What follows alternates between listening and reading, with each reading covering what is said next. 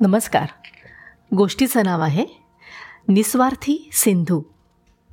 श्रीमूर्ती सकाळी वर्तमानपत्र वाचत बसले होते. तेवढ्या स्वयंपाकघरातून हाक आली. किती वेळ तो पेपर वाचत बसलात? तुमच्या लाडक्या लेकीला भरवता का? शाळेत जायची वेळ झाली तिची आणि ती काही खायला तयार नाही. मूर्ती त्यांच्या लाडक्या लेकीकडे सिंधूकडे गेले. ती खूप गोड पोरगी होती आणि वयाच्या मानानं जरा जास्तच हुशार आणि समजूतदार. बेटा थोडं खाऊन घे ना.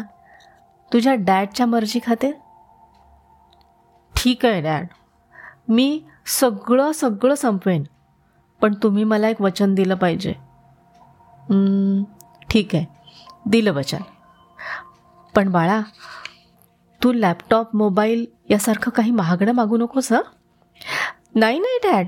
मला तसलं काहीच नको आहे मग तिनं सगळा दही भाताचा वाडगा कसा बसा संपवला. तिचं खाऊन होताच ती मोठ्या अपेक्षेनं डॅडकडे आली. आणि आपले डोळे विस्फारत म्हणाले डॅड माझे डोक्यावरचे केस भादरून मला चमनगोटा करायचा आहे काय? डोकं फिरलं की काय? मूर्तींच्या पत्नी म्हणाल्या. शी आपल्या संस्कृतीत हा वेडेपणा शोभतो का? आजी म्हणाली सिंधू बेटा तू आमच्या भावना का समजून घेत नाहीस बाळा? तू दुसरं काहीतरी माग ना. मूर्तींनी मुलीचे समज घालण्याचा प्रयत्न केला. डॅड तो दही भात खाणं किती अवघड होतं. तुम्ही बघितलं ना? आणि आणि तुम्ही मला प्रॉमिस केलं होतं ना? आता शब्द फिरवत आहात. तुम्हीच तर मला राजा हरिश्चंद्राची गोष्ट सांगितली होती. आणि तिचं तात्पर्य होतं आपण आपलं दिलेलं वचन कुठल्याही परिस्थितीत पाळायचं असतं. हा ठीक आहे.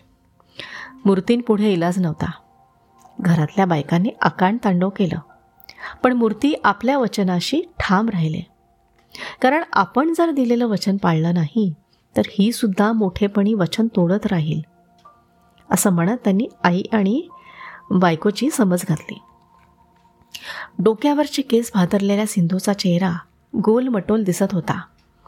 सोमवारी सकाळी मूर्ती तिला शाळेत सोडायला गेले आणि डोक्यावर टक्कल असलेली सिंधू गेटवरून शाळेकडे जायला निघाली. त्याचवेळी एक गाडी शाळेच्या गेटजवळ थांबली. एक मुलगा त्याच्यातून उतरला आणि ओरडला ए सिंधू थांब ना माझ्यासाठी.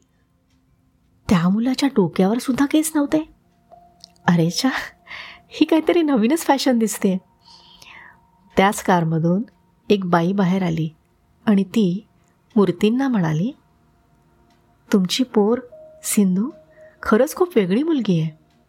तिच्यासोबत गेला तो माझा मुलगा हरीश. कर्कग्रस्त आहे.